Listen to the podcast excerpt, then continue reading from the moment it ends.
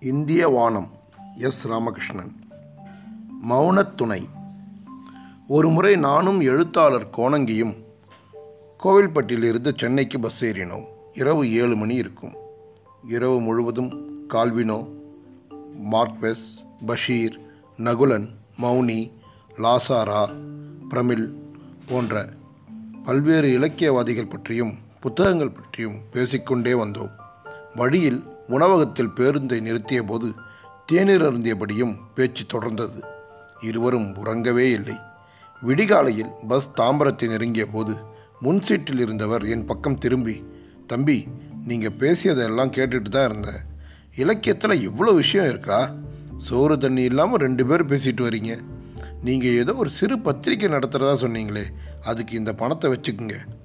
என ஐநூறு ரூபாயை நன்கொடையாக தந்தார். யார் அவர்? எதற்காக தனது பணத்தை எடுத்து சிற்றிதழ் வெளியிடக் கொடுக்கிறார் என ஒன்றும் புரியவில்லை.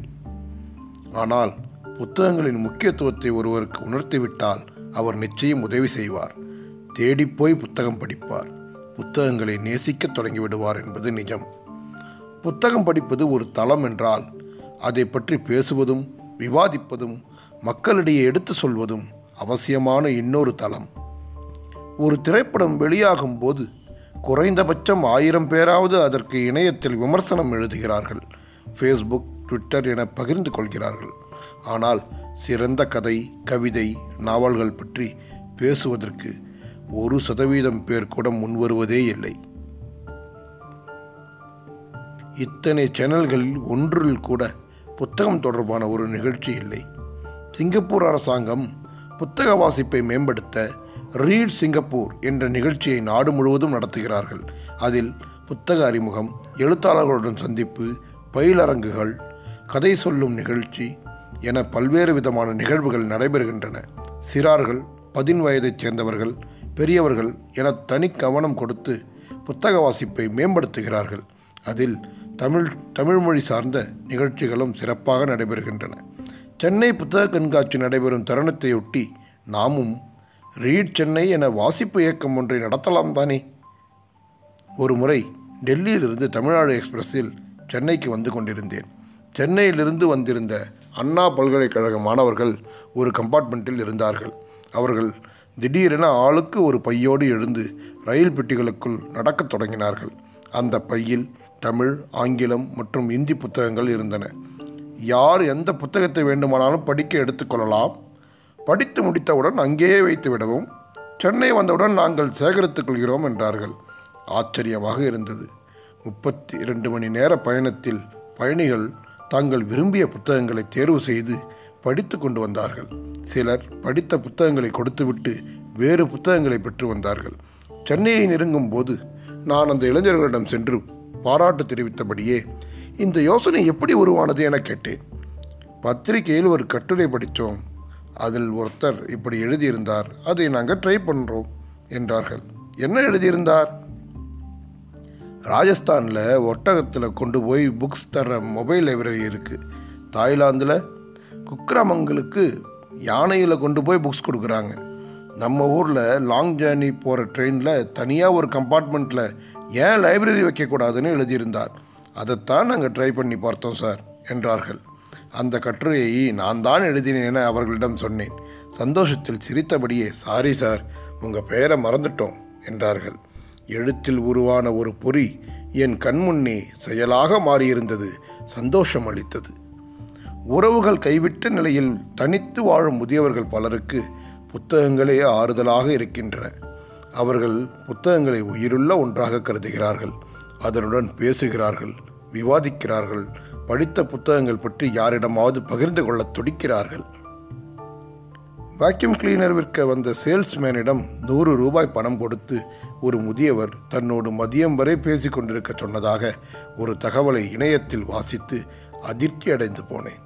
தனிமையும் பயமும் ஏக்கமுமாக வாழ்பவர்களுக்கு ஆறுதல் தருகின்றன புத்தகங்கள். நீலகண்டன் அப்படித்தான் எனக்கு அறிமுகமானார். எனக்கு வயது எழுபத்தி எட்டு. புக்ஸ் படிக்கிறது ஒன்று தான் எனக்கு இருக்கிற ஒரே வேலை. டிவி பார்க்க விருப்பம் இல்லை. எப்போதாவது ரேடியோ கேட்பேன்.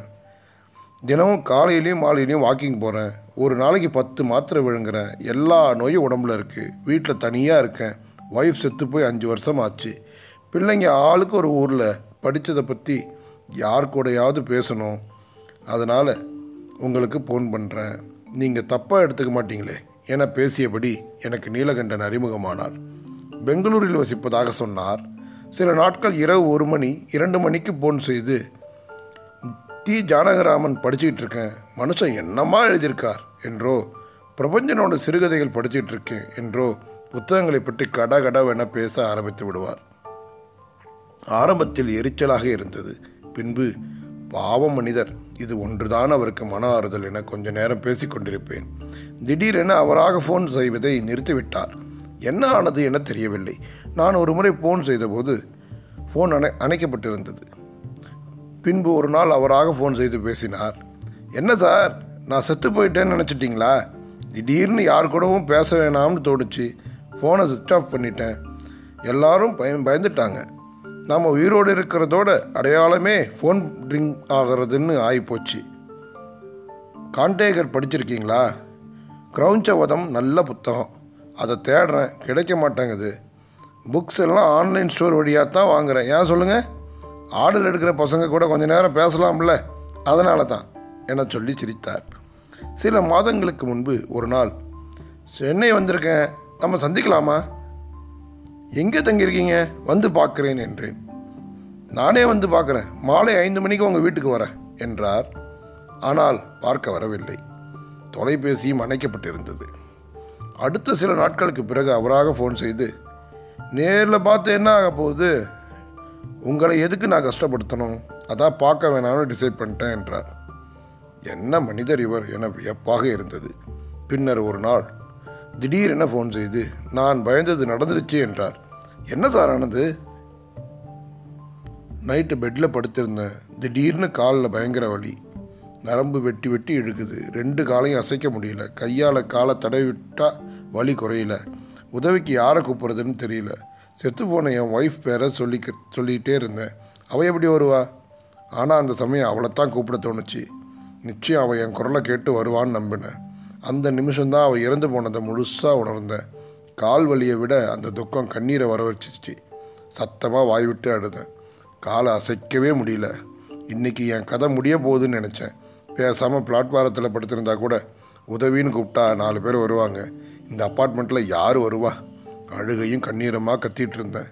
அந்த நேரம் திடீர்னு மனசில் கூப்பாராவோட விடியுமா கதை ஞாபகம் வருது. அதில் வர கொஞ்சலத்தை நினச்சிக்கிட்டேன். அற்புதமான கதை சார். அந்த கதையில் வர சீதாராம் ஐயர் மாதிரி நானும் கடைசியில் செத்து போயிடுவேன்னு தோணுச்சு. மனுஷனோட மனசு ஏன் சார் இப்படி கிடந்து பயப்படுது? விடியுமாங்கிற தலைப்புக்கு எவ்வளோ அர்த்தம் இருக்குன்னு அன்னைக்கு தான் தெரிஞ்சுக்கிட்டேன். மறுநாள் காலையில் விடிஞ்சு வெளிச்சம் வந்தபோது காலை லேசாக அசைக்க முடிஞ்சது. எப்படியோ எழுந்து டாக்டருக்கு ஃபோன் பண்ணேன். ஆம்புலன்ஸ் வந்து ஹாஸ்பிட்டலுக்கு கொண்டு போனாங்க. நிறைய டெஸ்ட் எடுத்து மருந்து கொடுத்தாங்க.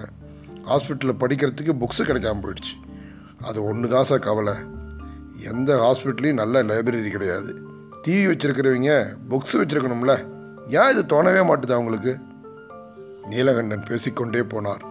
அவரது தனிமையும் வேதனையும் என்னை பற்றி கொள்ள பேச முடியாமல் தொண்டையில் வலி ஏற்பட அமைதியாக இருந்தேன். நீலகண்டன் சொன்னார் ஆயிரத்தி தொள்ளாயிரத்தி அறுபதில் ஹிராக்குட்டில் வேலை பார்த்தப்ப தனியாக மூணு வருஷம் இருந்தேன்.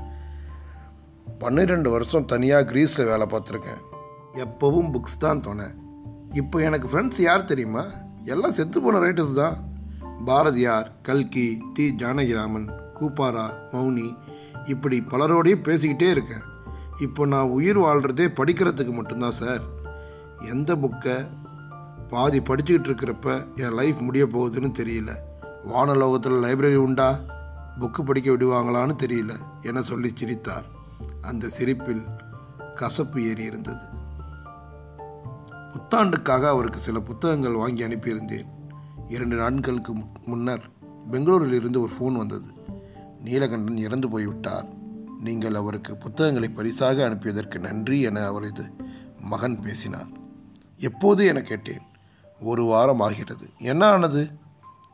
அவர் ஒரு கேன்சர் நோயாளி. பல ஆண்டு காலமாக சிகிச்சை எடுத்துக்கொண்டிருந்தார் முற்றிய நிலை. வலி வேதனையோடு பிடிவாதமாக தனியே வாழ்ந்தார். படிப்பது ஒன்று மட்டும்தான் அவருக்கு பிடித்தமான விஷயம். கடைசியாக அவர் படித்து கொண்டிருந்த புத்தகம் பிரேம்சந்தின் கோதான்.